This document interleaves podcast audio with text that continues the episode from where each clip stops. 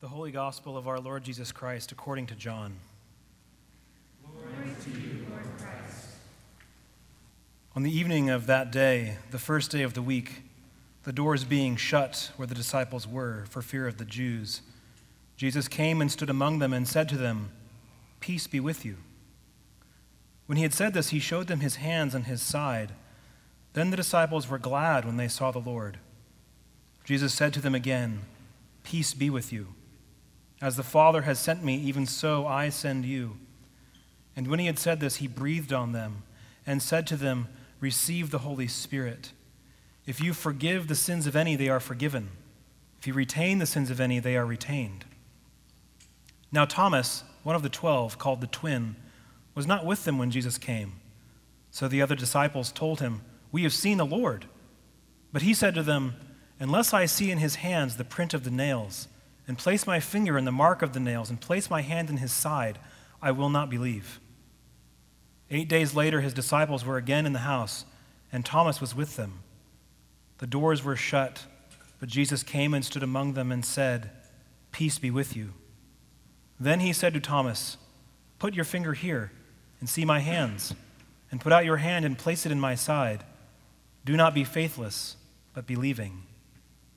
Thomas answered him, my Lord and my God. Jesus said to him, Have you believed because you have seen me? Blessed are those who have not seen and yet believe. Now, Jesus did many other signs in the presence of the disciples, which are not written in this book. But these are written that you may believe that Jesus is the Christ, the Son of God, and that believing you may have life in his name. The Gospel of the Lord. May the words of my mouth and the meditations of my heart be pleasing and acceptable in your sight, O Lord, my rock and my redeemer. Amen.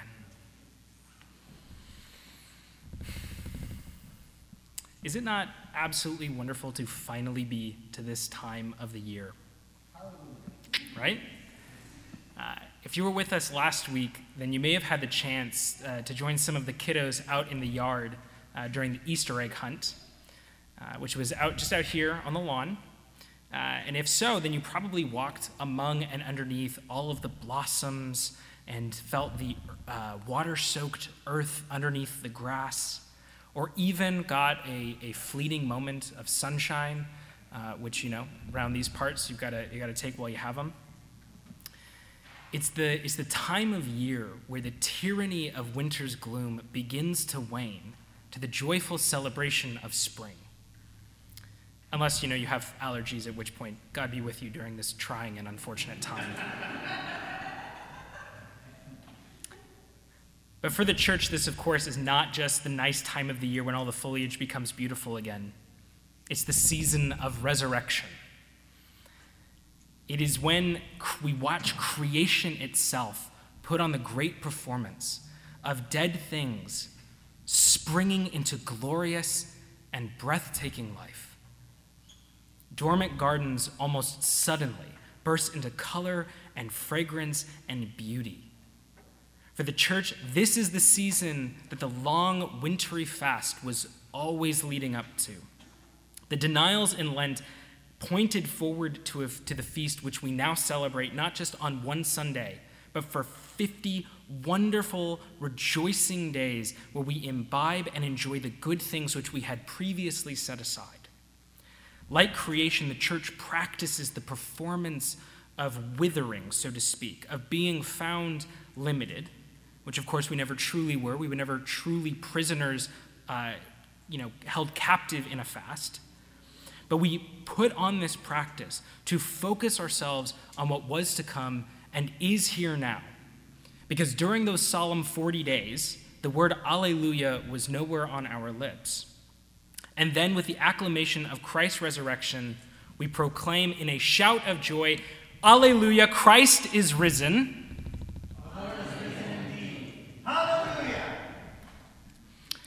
Our fast is broken in feasting and rejoicing, just as the flowers of the gardens put the nutrients of the soil to good use, so as to blossom and spread their seeds, their life, out into the world. And we see this joy reflected in our evening readings tonight. Uh, the, the disciples are freed from prison and they go right back to proclaiming the good news. Because what else is there to do? Right? St. John the Divine is, is just trying to enjoy a, a nice Sunday church service uh, when he cannot help but be captivated by the awe inspiring righteousness of the risen Lord. We find then that in all of creation there is this, this desire, this coming forth of life that the church has been attesting to. And then we read about Thomas. Thomas's story is right here in the middle of this joyous celebration. In the first week since our Paschal proclamation, between shouts of joy and raised glasses of wine, and if you're like me, probably about seven too many lamb meatballs. But in the garden bloom of the resurrection, Thomas has allergies. If you're like me, the story of, of Easter is so familiar that when you read and hear it, it almost plays out in your head like a painting, right? Everything is static. The moments are bathed in glorious light. Everyone is just kind of waiting to take their, their, their turn, right? So when, when Jesus shows up and, and you know, says to, to Thomas, hey, I'm here, we almost expect Thomas to go, oh, lovely, wonderful, sounds great. But of course, these are real moments lived by real people, and real people are not just static and always pious, right? They're not, they're not always uh, anxious and ready to receive what God is doing. More often than not, they're kind of messy and frustrating and stubborn. When I have heard Thomas say my whole life, you know, unless I see in his hands those marks where the nails were and place my finger into those marks and place my hand into his side, I'm not going to believe. I, have more or less always read this as Thomas kind of defining the parameters of the evidence he's willing to accept. Right? That as long as these proofs are provided, he's more than happy to convert from disbelief to belief. But the more I read this, this, this story, the more I wonder if Thomas's tone is that not that of just kind of a laudable skeptic. Uh, I actually wonder if perhaps he's a, he's a bit more confrontational. If we put ourselves into Thomas's shoes, then we have to recognize that he's dealing with the fallout of the, of the one person in whom he has put all of his trust and his hope and his faith being dragged out and crucified shamefully and spectacularly in front of the entire world.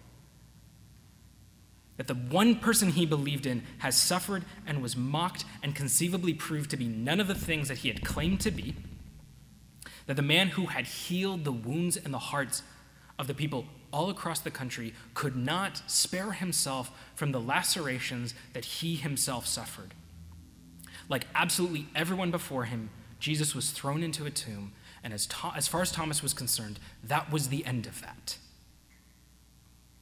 And now, in the middle of that suffering, in that grieving, in that hardship, all of Thomas's buddies, as though to add insult to injury, are insisting that Jesus isn't dead, actually. No, no, he's alive. And for Thomas, this has got to be just like it's too, it's too good to be true, right? Of course, of course, Jesus came back while I wasn't around. Sh- sure, sure. You, you saw him, and I just happened to not be there, right? For Thomas, this, this is not. Uh, this is not some, some hopeful news that he's just kind of skeptical about. This is, this is news that is fundamentally offensive. It is unkind as far as he's concerned. I can't help but wonder if Thomas's tone is not that of a shrugging skeptic, but of the devastated, caustic cynic. When Thomas says, I need to see those scars and touch his wounds or I won't believe, I'm not sure he's saying, Give me some proof. I think what he's trying to say is, I'll believe I'm looking at Jesus when I'm prodding and poking his rotting corpse. That, that you know how I know I'm looking at our Christ? when I've got my hand shoved inside the wound that he couldn't avoid. I think for so very many people, Easter is not at all a season of celebration and joy, especially not in our city. Uh, I think by and large, uh, what Easter is to most people here is a really odd Sunday in the middle of the year when a bunch of restaurants that don't have brunch menus suddenly have brunch menus for a day. Uh, and that's just about it for most people. But for some, it's a painful and bitter reminder that the kind of hope other people get to enjoy is vacant from their life. It's a time when the blossoms of the garden are not a beautiful invitation to, to consider the wonderful works of God. They're a source of, of sniffles and, and scratchy eyes. I think Thomas is probably a cynic worthy of the city of Portland. For him, the joy that the rest of the apostle, the joy of the rest of the apostles was an affront to his own sorrow. So much so that he's unwilling to believe them. He can't believe the good news that they're offering. It's just simply easier to mourn by thinking that Jesus is a decaying mass of flesh rotting away somewhere in the earth than it is to accept the absurdity of Jesus' resurrection, as, as, it, as it would seem to Thomas. Which is why I actually find verse 26 to be the most, abs- perhaps the most absurd moment in this entire story. I've missed it pretty much every time I've read it uh, until basically preparing for, for tonight.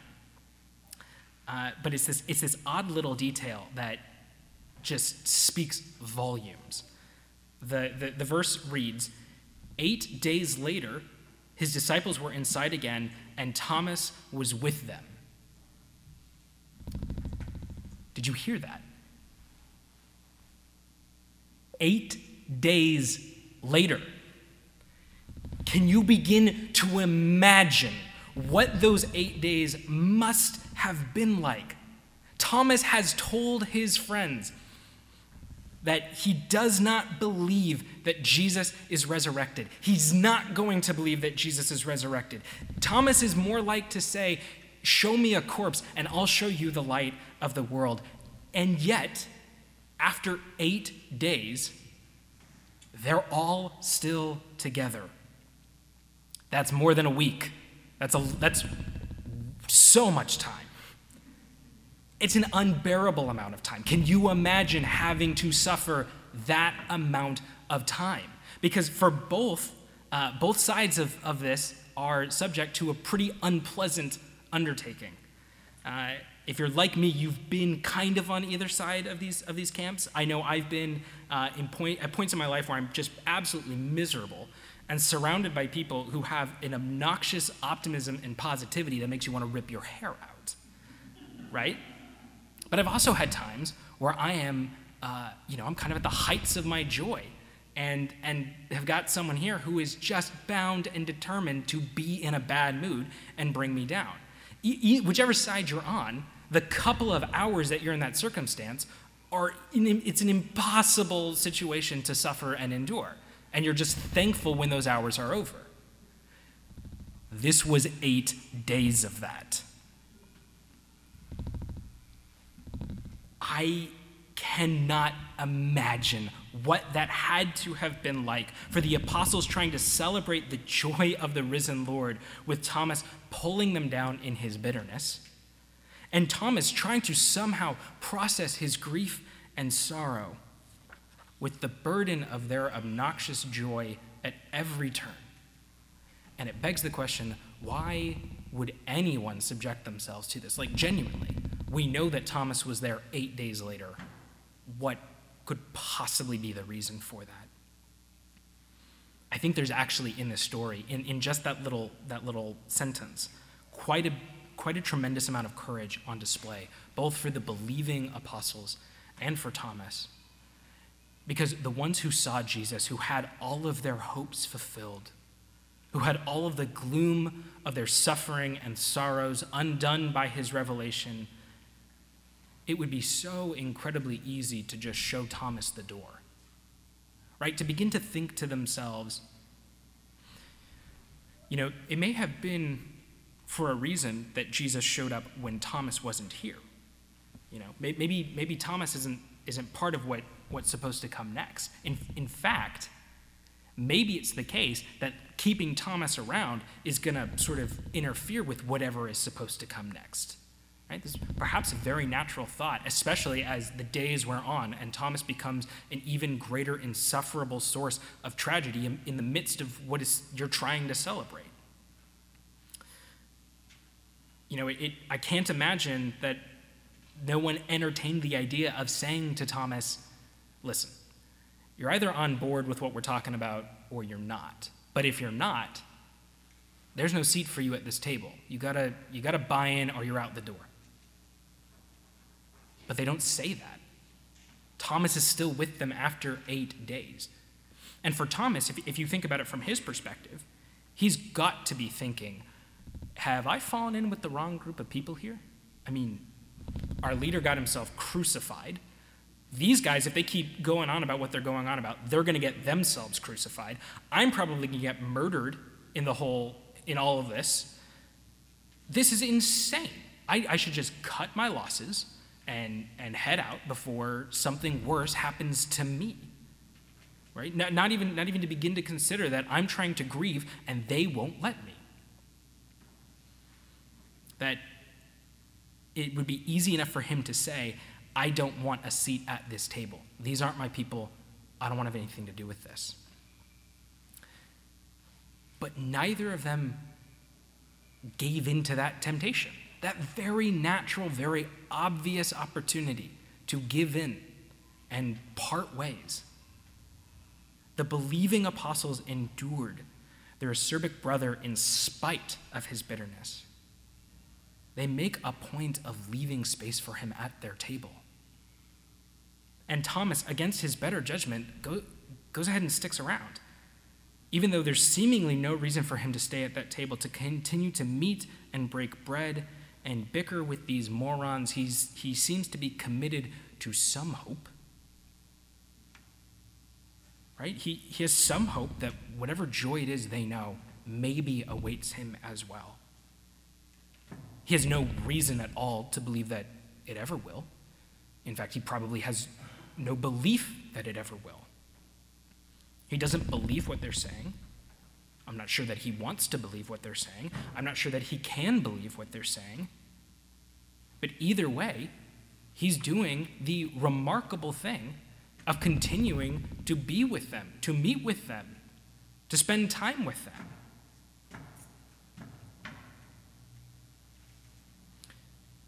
And here's why that's so important. Because each of them did the, the more difficult thing the believing in doubting, or eh, sorry, the believing in loving their doubting brother, and the bitter, the bitter one enduring their joy, Thomas also got to have his entire life upended by Christ. Because eight days after he insulted and mocked them and made it clear he would never think of Jesus as anything but a butchered failure, Jesus walks right up to Thomas and says, super sorry, I'm not a corpse anymore, but you know, if it'll help, you're welcome to still poke and prod at my wounds. Right? The faithfulness of the apostles and the diligence of Thomas meant that he bore witness to Jesus, the risen Jesus, the resurrected Christ, whose life completely and utterly pacifies the staying power of death that Thomas had believed in.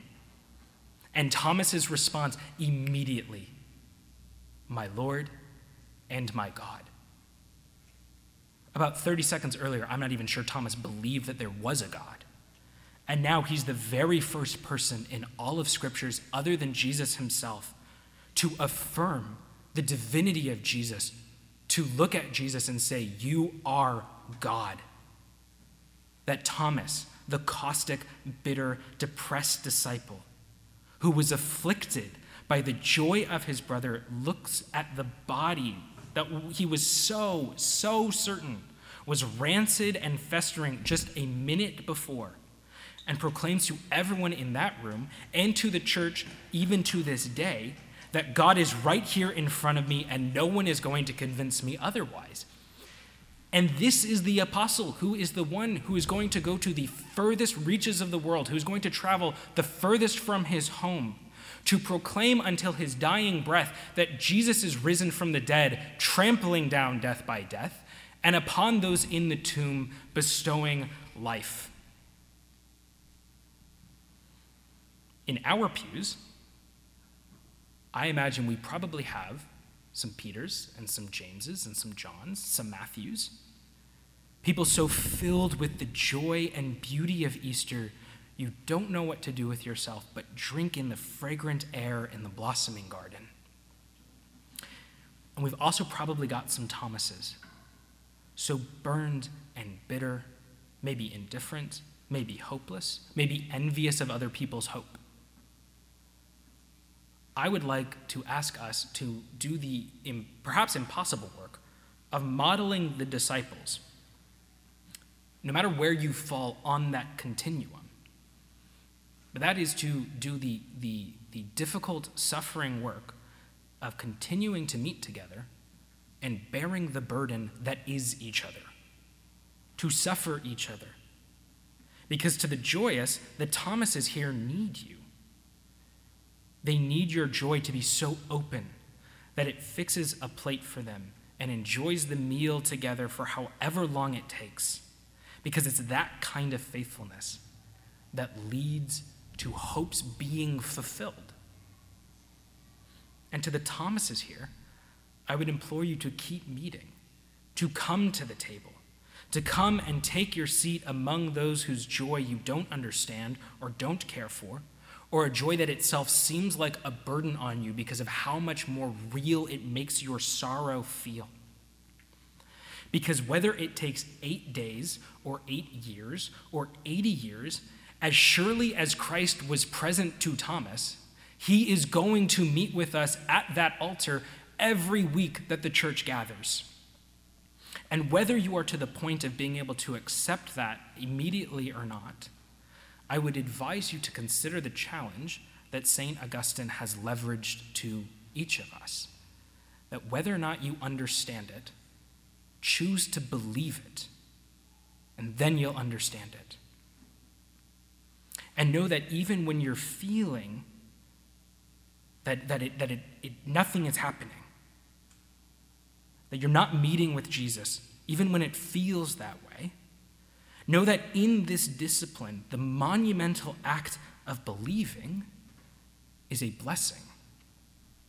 Jesus says, Blessed are those who, even if they have lived a life of deferred hopes in the midst of those who are, who are at the heights of their joy, went ahead and believed anyway. Blessed are those who have not seen and yet believed. In the name of the Father, and the Son, and the Holy Spirit.